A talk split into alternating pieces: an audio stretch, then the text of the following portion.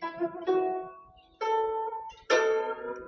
三字经》原文：周武王始诛纣，八百载，最长久。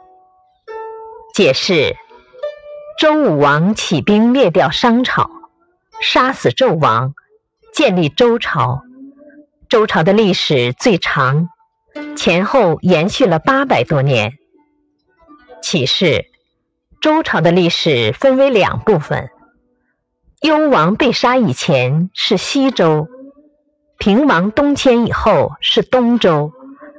从各朝各代的兴衰中，我们可以看出“人政必兴，暴政必亡”的道理。